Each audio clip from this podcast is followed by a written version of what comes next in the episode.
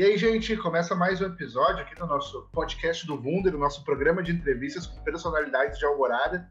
Hoje eu tenho o prazer de receber um cara que desbravou as fronteiras da nossa cidade, hoje está fazendo sucesso por esse Brasil todo, que é o meu parceiro Jairo Matos. Tudo certo, Jairo?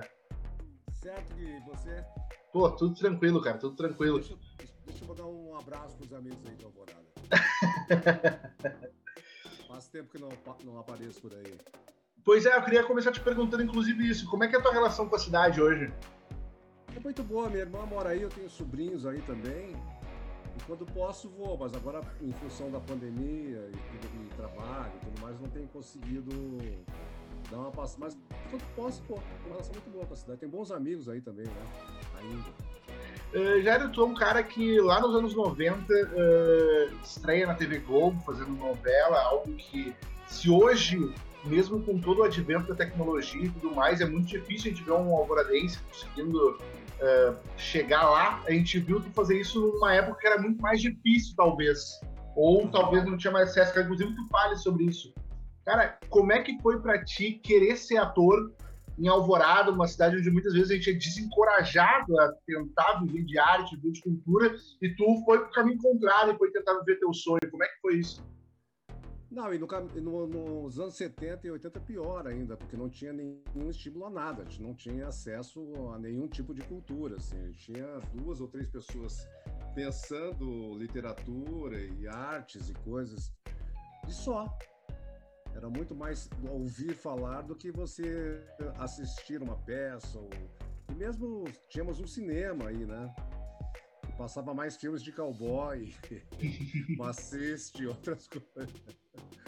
É, então, filmes de arte, ou filme infantil, ou para adolescente, não tinha. Era, era, uma outra realidade também, né?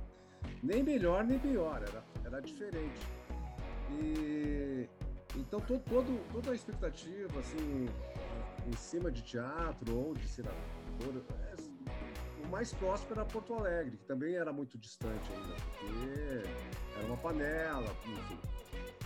E quando eu, eu, eu consegui vir para São Paulo, foi uma, uma coincidência, inclusive, eu acabei encontrando o Plínio Marcos, que é um, um dramaturgo é, genial, e que me apadrinhou, assim, eu era, eu era, muito jovem, ele me achou parecido com o filho dele, me deu um bilhete me apresentando para a Célia Helena, que estava montando uma escola de que hoje é famosésima, virou uma universidade de para atores aqui, diretores e técnicos e tal.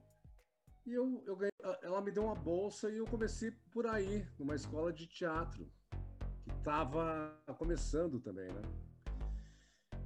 Mas dessa, dessa saída de Alvorada até São Paulo tem um abismo, né? Tem um, um universo está muito distante.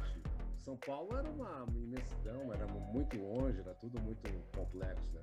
Mas já tinha amigos aqui e vim muito cedo para cá. Vim para cá com 18, 19 anos, então a coisa e, e, e, a minha estrela brilhou. Eu não posso negar que eu se eu te falar que eu tive uma, uma trajetória nesses anos, 40 anos que eu estou aqui, que eu tivesse algum tipo de obstáculo, eu passei por alguma dificuldade, é mentira. Eu, eu fui muito abençoado nesse sentido, eu tive a sorte de encontrar gente muito bacana desde o início com o Plínio Marcos até hoje.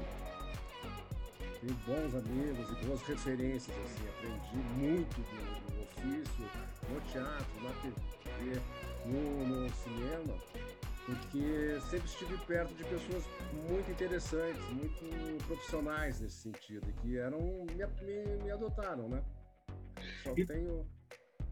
E tu tinha essa vontade, por exemplo, o, o teu sonho naquela época ali era teatro, era TV, era cinema? Tu tinha alguma coisa que tu vislumbrava assim? Ou, tu, ou quando tu vai tentar, tu quer ser ator e o que vier, tava abraçando? Como é que era esse, naquele momento ali que tu como tu disse, se hoje é difícil, imagina 70, 80, 90, ali, que é quando tu arrisca. É. Não, eu, eu, eu, sempre soube que seria ator.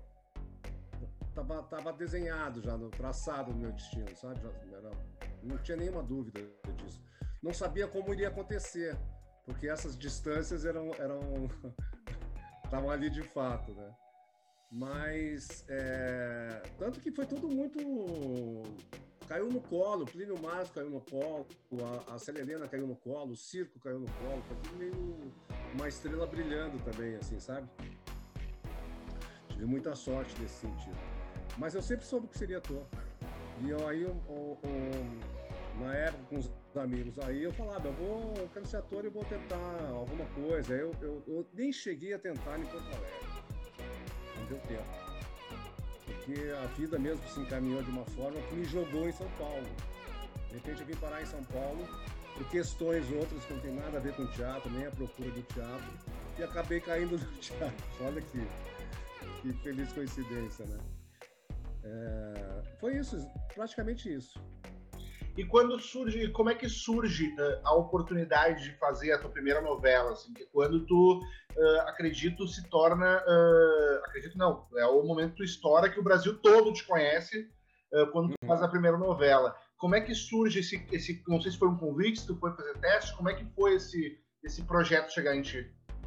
Então, tem um trajeto aí. Então, foi, a, a, aconteceu o seguinte, eu comecei na escola de, de, teatro, aí imediatamente já comecei a fazer espetáculos, comecei a operar som, comecei a operar luz, comecei a, a me envolver com o teatro como um todo.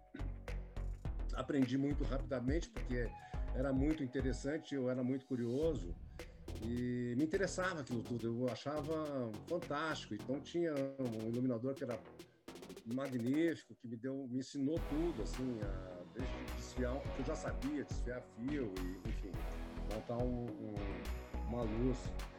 E a, o som a mesma coisa, e, e, a atuação a mesma coisa, o figurino, o cenário, né? foi me envolvendo com essas coisas todas. De repente caiu um circo no, no, no meu colo, com, através de um grupo de, de, de, teatro que foi fazer uma pesquisa no circo.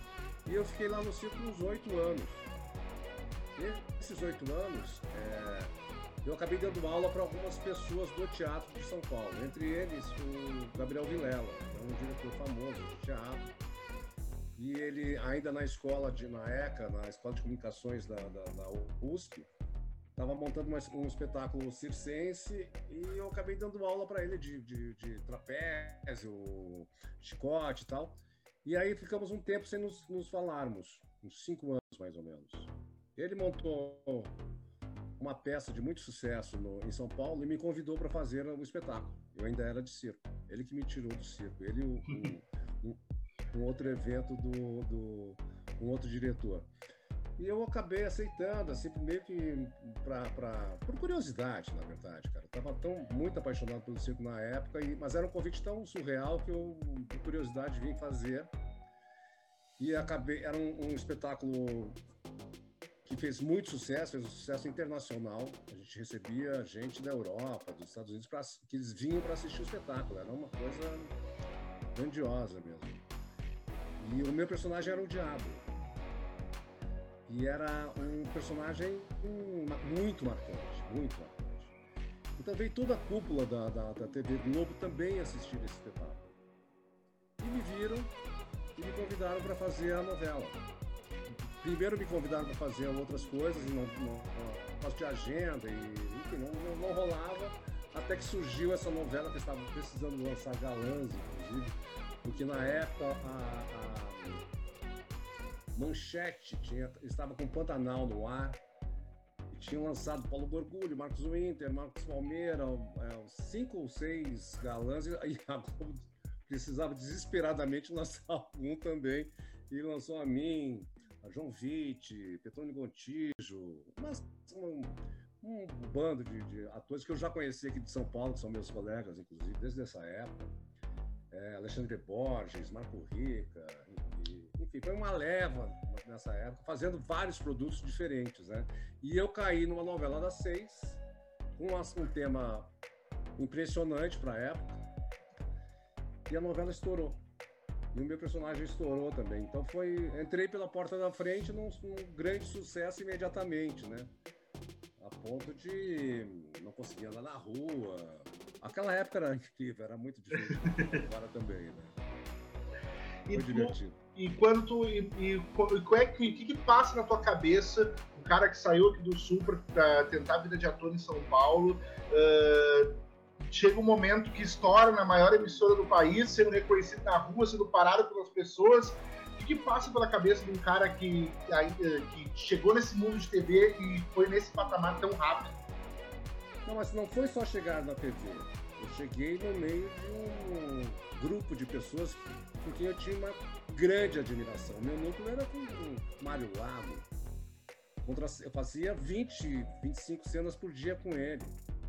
É um cara que, a primeira, os primeiros dias no estúdio, eu falei, cara, eu não vou dar. Porque era tão grande a admiração por ele que eu achava, eu me achava muito inexperiente para aquilo tudo, né? E ele foi um cara muito generoso. Ele me ensinou tudo de TV. Ele me levava para casa dele e falava: Olha, é assim que funciona. Então a câmera está aqui. Ele me deu aulas particulares. Foi um privilégio conviver com ele. Foi um privilégio conviver com Beatriz Segal, foi um privilégio conviver com Cássia Kiss, foi um privilégio conviver com uma série de atores que eu admirava muito, a Cláudia Abreu, que eu admirava muito e que foram muito generosos. Né? Então, a TV, a Globo, essa estrutura toda, um sucesso imponderável num horário de, das 18 horas, tudo isso, evidentemente, mexeu com a minha cabeça. Eu já vinha de, já estava saindo de um sucesso internacional no teatro e entrei no sucesso nacional na Rede Globo, num horário engraçado, né? Inicialmente eu fiquei muito tenso, muito sem entender muito bem o que estava acontecendo. E de repente eu estava, eu era um ator de, de circo, de, de, teatro, com uma vida boa, andava tranquilamente na rua e de um dia para o outro, e foi exatamente isso que aconteceu, eu já não podia mais andar na rua. Porque era uma loucura, assim, as pessoas ah, naquela época eles agarravam, rasgavam roupa, eu tinha o cabelo comprido, ainda tinha cabelo, puxavam o cabelo. Isso tudo durante. E a novela foi muito longa, ela teve, foram 11 meses de cabo a rabo, do início ao fim. Né? Então, foi um processo longo e eu fui me entendendo, com a, com a ajuda desses colegas, a entender essa estrutura toda. Então, eu não, e como eu trabalhava muito, gravava muito, eu também não tive tempo de ficar deslumbrado. E nesse meio tempo, no meio, um pouquinho para o final da novela, meu irmão mais novo morreu também. Um acidente de carro aí na, na freeway. E, e, e aí, esse evento. Uh, eu, eu, eu não acredito na morte, eu acho que a morte não existe, eu acho que a gente está de passagem aqui. Enfim, eu tenho as minhas, minhas questões espirituais, assim, então. Mas, me, é, mas esse evento me deixou de pé, com os pés no chão. Eu tinha um pai e uma mãe desesperados com a morte de um filho mais novo, a minha irmã, os sobrinhos, então eu tive que meio que administrar essa coisa do sucesso, essa coisa da morte do irmão mais novo, o pai, a mãe, eles mudaram da cidade por questões emocionais, e por causa desse envolvimento do filho, da morte do filho. Então, me, me, deixou com os pés no, plantados no chão, não, não consegui. É, ficar com a cabeça virada, achando que o sucesso era só, só uma coisa boa, né? Foi muito legal, foi um período muito bom, foi muito interessante, foi muito, foi um aprendizado mesmo. Eu, eu, eu tenho um, boas lembranças de, de, desse período todo. Tenho a, a, experiências bem negativas também, porque o, o sucesso tem uma, é uma faca de, como diria um palhaço amigo meu, de dois legumes, né? Tem um lado bom e um lado ruim. Mas eu aprendi muito, foi muito interessante e, aprendi a lidar com a TV. Depois da TV eu fui fazer cinema, voltei para o teatro, montei uma companhia de teatro de rua, que é, que é, que é de ponta até hoje, que são os Parlapatões. Então foi um, foi um evento importante, marcante, mas que não me deslumbrou. Eu consegui manter um, um, uns pés no chão nesse período. Né? E qual a importância que tu vê, até daqui a pouco, para quem está olhando essa entrevista, ouvindo ela e, ou lendo no Jornal Semana, uh, qual a importância que tu vê de tu ter mantido os pés no chão uh, no momento que daqui a pouco de te vislumbrar e daqui a pouco ficar um tempo fora da televisão? A gente sabe que ator uh, não é. Não tem daqui a pouco aquela estabilidade, tu fica um tempo no auge, daqui a pouco tu dá uma sumida, daqui a pouco tu volta. qual foi a importância de conseguir manter os pés no chão. A gente sabe todos esses episódios que aconteceram, e infelizmente aconteceram e fizeram que isso tu tivesse os pés no chão, mas qual é que foi a importância de tu manter para em algum momento, daqui a pouco, ruim, que tu avalie ruim da tua carreira, ou que tu tenha uh, ficado um pouco fora da televisão, tu não ter ficado mal nesses momentos? Então, a, o fato de. A TV, na verdade, não foi a TV que me deixou, fui eu que deixei a TV. Esse evento da morte do meu irmão me deu um, uma outra perspectiva de vida. Então eu achei que não poderia ser só aquilo. E eu era muito jovem, eu tinha 25 anos de idade. Eu, eu de fato, a minha experiência era uma piada. Apesar de estar convivendo com grandes atores, eu, não é a mesma. Você está no início da carreira, você não tem um estofo, você não tem ferramentas que te transformem num cara. É, pode ter talento, mas você precisa uh, afiar essas ferramentas, né? aprender a lidar com elas. Né? Então, eu achei melhor, na época, em, também em função da morte do meu irmão, de voltar para São Paulo e aprender a ser ator de verdade. Eu, que eu devia continuar no teatro, no circo e fazer essas experiências que eu estava já querendo na rua. Então, não foi, eu, eu, não tive nenhuma briga com a, com a Rede Globo. A Rede Globo, tanto que eu, que eu, a cada dois, três anos faço um trabalho lá. Eu fiz uma opção nessa época que eu não queria ser funcionário de ninguém, eu queria ser meu patrão. E o único lugar que eu poderia ser meu patrão era no teatro. Então eu teria que aprender a produzir, teria que aprender a escrever, teria que, teria que a, a aprender a usar o teatro como a minha empresa. E eu era o, o principal produto da minha empresa, como ator, como diretor, como, como iluminador, como isso tudo. Então, eu, já, eu sabia alguma coisa, mas era muito pouco para que essa empresa fosse uma empresa de sucesso. Então, eu resolvi voltar para São Paulo e investir nisso. Eu tinha feito uma grana bastante razoável com a novela, então tinha um, um, um uma grana para ficar um tempo investindo nisso, né? E, e, e, nunca briguei com a Globo, nunca tive um problema nenhum com a Globo, nem com a Globo, nem com ninguém, porque foi tudo aprendizado. Uh, tu, te, tu tem essa tua vertente do teatro muito forte, até um dos entrevistados do meu programa foi o Juliano Dipp, que foi dirigido por ti duas vezes. Sim, sim, sim. sim. Mandar um abraço, inclusive, quando eu falei que ia, que ia gravar contigo. Manda outro pra ele, né?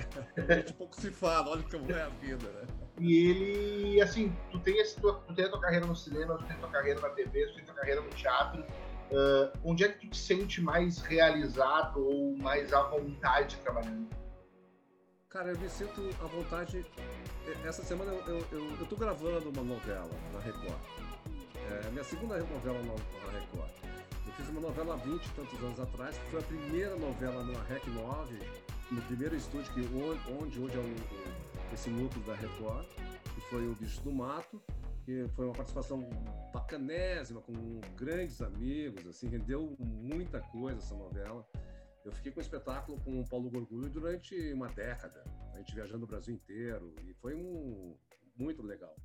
E 25, 20, quase 25 anos depois eu volto para fazer essa outra novela aqui.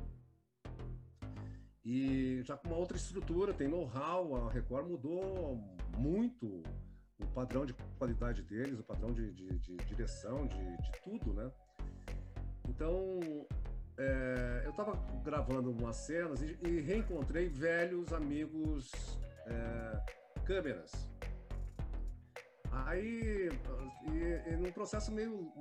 Assim, é, são 250 atores, é muita gente, é uma, uma mega produção mesmo. Então os caras ficam numa rotatividade de atores o tempo todo. E eu tive a, a, a, oportunidade de ficar com os caras uns dois meses gravando esses 30 capítulos aqui agora, depois da pandemia. E aí, então ficamos mais próximos né, ah, por causa disso, né? E conversando com os velhos atores, eles falam: Meu, quando você tá no set, em cena, você parece que está em casa. E eu me sinto assim em casa, no set do, da TV, no set do cinema e no set é, ou, ou do teatro. E também no picadeiro de circo fazendo palhaço. Porque eu, eu gosto de estudar os personagens, eu, eu não, não, não, só decoro eles, entendeu? Então, eu, quando eu, isso eu aprendi com esses caras todos que eu te falei lá de trás, com o Mário Lago, com a Caça Kiss, que fez parte desse aprendizado, e depois no teatro com, com outras, outras pessoas importantes também, diretores, dramaturgos, é, gente que pensa teatro, né? Que é, você tem que estar preparado. Você tem que estudar, você tem que. Para você entrar num set, num teatro, ou num. Não dá para entrar assim, de supetão. Você tem que estar muito preparado. E é um trabalho que você faz em casa. E eu gosto de fazer esse trabalho em casa. E eu, eu, eu, tenho, eu, eu, como bom virginiano que sou, eu sou obcecado pelas palavras. Aí eu, então, quando eu vou para lá, eu, eu, me sinto à vontade, em qualquer um dos do ambiente, sabe? E também essa relação com a equipe, com os câmeras, quando é na, na, na, na TV, com a, um câmera só quando é no cinema, com a equipe toda que é que faz parte do, de um espetáculo de teatro. Isso quando eu estou é, dirigindo ou quando eu estou atuando. Eu não, não, não faço essa diferença, você entende? Uhum. É, porque o mais legal disso do, é o jogo. Convencer as pessoas da mentira que você está contando sem que ela perceba que é uma mentira. Né? Esse, isso é o mais legal, né? E quando você, por exemplo, num estúdio, num set de, de, de, de TV, que os caras estão habituados ali a fazer 30 cenas por dia, você convence os caras de que você está mentindo bem, seus colegas, é mais legal ainda. Né? E, e olha, aproveitar que tu tá falando de, da novela da Record, que é, é Gênesis, inclusive, que temos outra. Cris, aí, o Cris Garcia. Isso, temos dois alvoradenses na novela Gênesis. Eu queria que tu falasse um pouco mais do teu papel e que fase tu entra na novela. O pessoal tá acompanhando a novela dividida em fases. Qual é, o que, que a gente pode esperar do teu personagem? Assim? Olha, esse, o que aconteceu foi o seguinte: eu estava eu tava aqui na, na pré-pandemia, eu acho que lá para janeiro, é, tocando os projetos aqui de, de, teatro com os projetos já, já marcados de, de, de cinema e que pararam todos na, na, pandemia. Mas antes de parar em todos, eu tenho um grande amigo que chama Carlo Milani, que é filho do Francisco Milani, que era um grande diretor de. trabalhou muito com Chico Anísio, um figuraço. E eu sou muito amigo do filho dele, a gente fez muito projeto na TV, no cinema, no, no, no teatro. E ele estava em Portugal, dirigindo uma novela lá. Teve que voltar às pressas para o Brasil por causa de uma questão é, familiar. No voo, ele encontrou o diretor dessa novela, o diretor geral, que estava fazendo locações no Marrocos. E esse cara, batendo um papo, ele, ele é um excelente, ele é maravilhoso, o diretor. Aí o diretor da novela convidou ele para dirigir com ele a novela, ser um dos, dos, dos, diretores da novela. Nesse meio tempo, ele já estava gravando alguma coisa, tinha um outro ator fazendo o meu personagem, e esse outro ator ficou doente.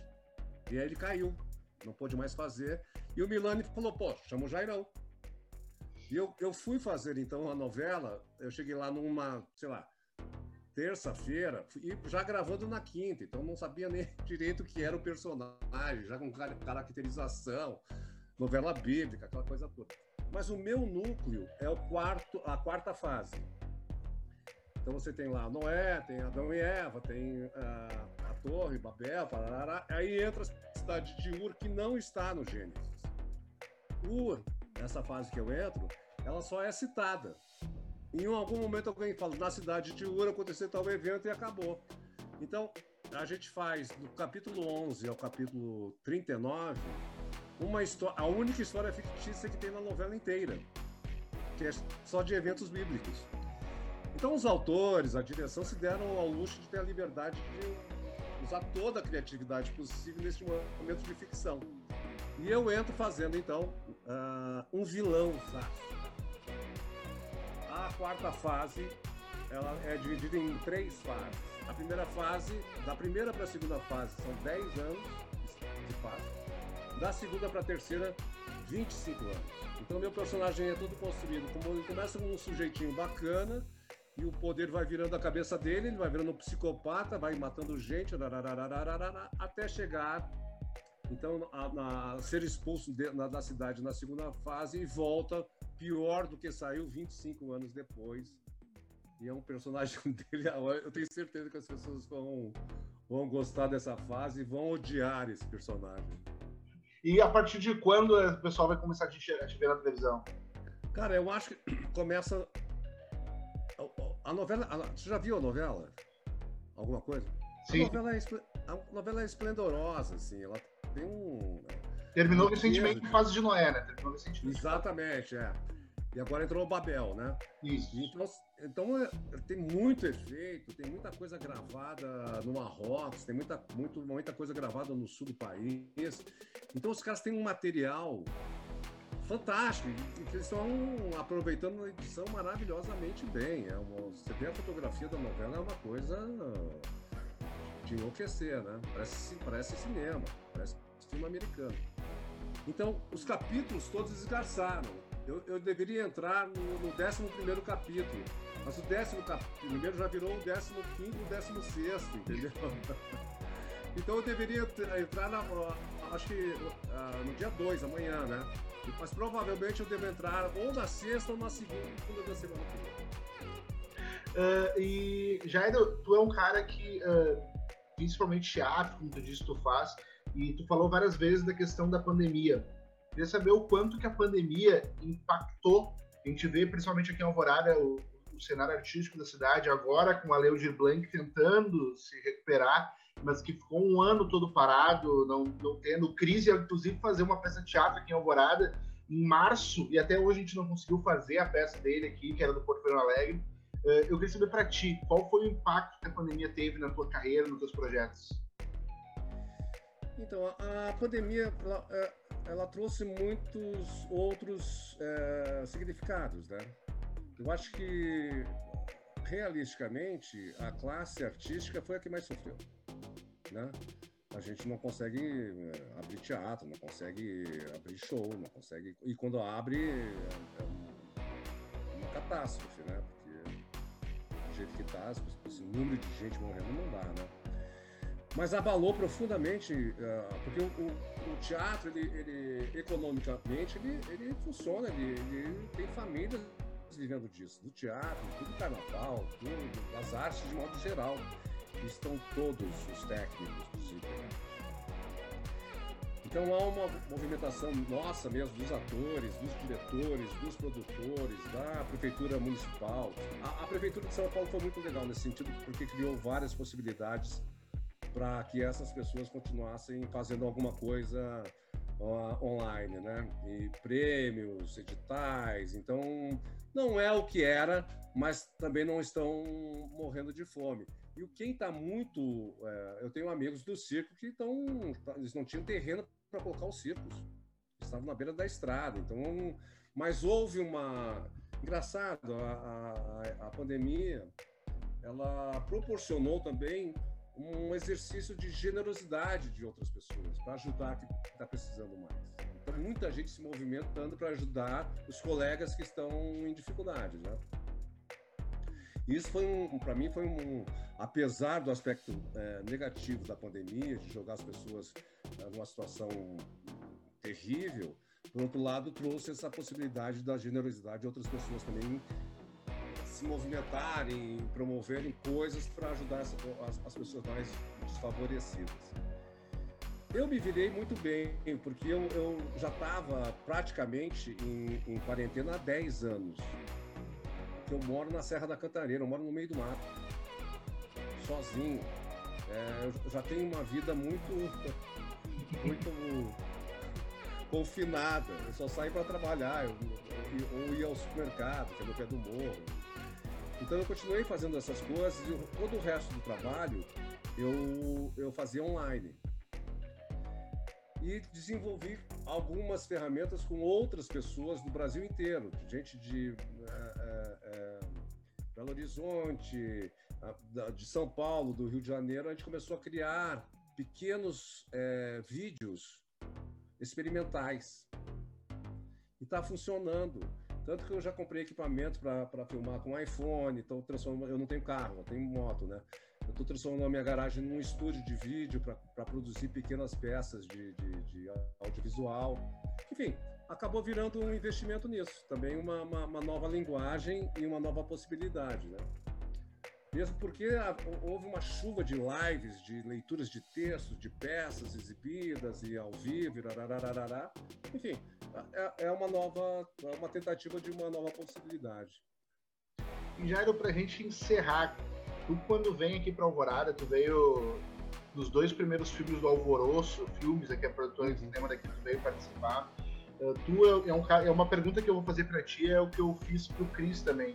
Vocês são pessoas, vocês dois, né, que transcenderam a cidade e não deixam de ser exemplos para quem quer viver de arte daqui. uh, vendo vocês dois, é possível ver que a gente está indo daqui que está dando certo. Quero saber uh, que recado tu tem para dar para quem é daqui da cidade, quer ver de arte, ou quando tu vem para cá para gravar um filme do Alvoroço ou algum outro projeto, tu tem essa oportunidade de conversar com, com esses atores que estão começando, esses outros artistas, o que, que tu pode dizer de experiência, de relato, de incentivo? Como é que é esse, essa relação com a galera daqui que é teu fã e que tu pode ajudar com um conselho que seja? Uhum. Eu, eu, eu já tentei algumas vezes ir para Alvorada e tentar levantar um projeto com os atores aí. Sabe? Uma, um espetáculo de rua, um espetáculo de teatro, alguma coisa. Nunca deu. Ou porque minha agenda estava apertada, ou enfim, nunca, nunca consegui. Mas é um sonho que eu tenho fazer um trabalho aí. Vamos fazer isso, vamos. É... Vamos, vamos. Eu, eu muito afim, eu só não tive oportunidade mesmo, porque sempre aparece uma questão que acaba virando um obstáculo. Mas eu adoraria fazer um trabalho aí, adoraria é, dar curso de ator, dar curso de direção, de montar um espetáculo, de, enfim, me envolver uh, artisticamente e compartilhar o que eu aprendi nesses 40 anos também, sabe? Eu não quero ficar só para mim, eu quero, que, eu quero dividir isso com as pessoas, porque eu acho necessário, acho que é essa a, a nossa função como artista, né? E tem muita vontade de fazer isso. Mas o que eu, que eu, eu gostaria de deixar, assim, como não um exemplo, eu acho que um exemplo é uma palavra muito, muito, muito careta, né? mas como estímulo. As pessoas têm curiosidade, não tenham medo. O medo é um. O medo costuma roubar os nossos sonhos. Ele afasta a gente das possibilidades. Ele, né? Tira o medo do caminho, filho. É tudo é possível na, nessa vida. Aconteceu comigo. Se aconteceu comigo, pode acontecer com qualquer um. Entendeu? E, e não deixem, principalmente, de ter curiosidade. Gente tem ferramentas incríveis para pesquisar na internet, para pesquisar nas livrarias, para conversar com. Como nesse nosso bate-papo. Imagina isso nos anos 80, velho. Essa possibilidade de conversar dessa maneira, você em Alvorada aqui na Serra da Cantareira, né? Olha como evoluímos. Eu acho que a gente tem que aproveitar essas ferramentas e pegar essas ferramentas e transformar numa coisa melhor, numa coisa em arte, é isso que eu tenho para falar para eles. Sejam curiosos. Jairo, e não tenham medo. eu gostaria de mais uma vez, cara, te agradecer por ter topado participar desse papo comigo. E eu espero que tenha sido tão legal para ti relembrar essas histórias quanto foi para mim ouvir elas pela primeira vez. Cara, eu adorei. Eu estou sempre à disposição para o que rolar em Alvorada. Eu gostaria de estar mais presente. Infelizmente, a gente precisa trabalhar também muito aqui, né? E, e principalmente o teatro, me consome muito o nosso tempo. Né? Porque o projeto de teatro envolve meses, assim, quase que é, 14 horas diárias de trabalho por dia. Mas vamos, eu tô aberto. Quando se alguém tiver alguma, alguma vontade ou pensar num projeto, tô aí. Não, muito não, vamos, pelo... vamos, vamos quero, te, quero, quero, te agradecer a oportunidade de conversar também e, tô, e dizer que eu estou sempre aberto para o diálogo. Valeu, Jairo. Muito obrigado, gente. Muito obrigado por estar escutando esse podcast do mundo e acompanha a gente nas redes sociais que logo tem mais entrevistas. Até mais. Ah, legal. Só, deixa eu só aproveitar uma última, uma última Claro! Coisa. Eu quero mandar um abraço e um beijo para todos os meus amigos aí de Alvorada. pode mandar, pode mandar. Tá bom? Então eu deixo aqui meu abraço, meu beijo, saudades e principalmente para o Cat Coco que tá me devendo um jantar. Vamos mandar esse áudio para ele para ele pra ver se a dívida é paga. É, claro, claro, claro. Tá valeu, valeu, gente. Até mais. Beijo, obrigado.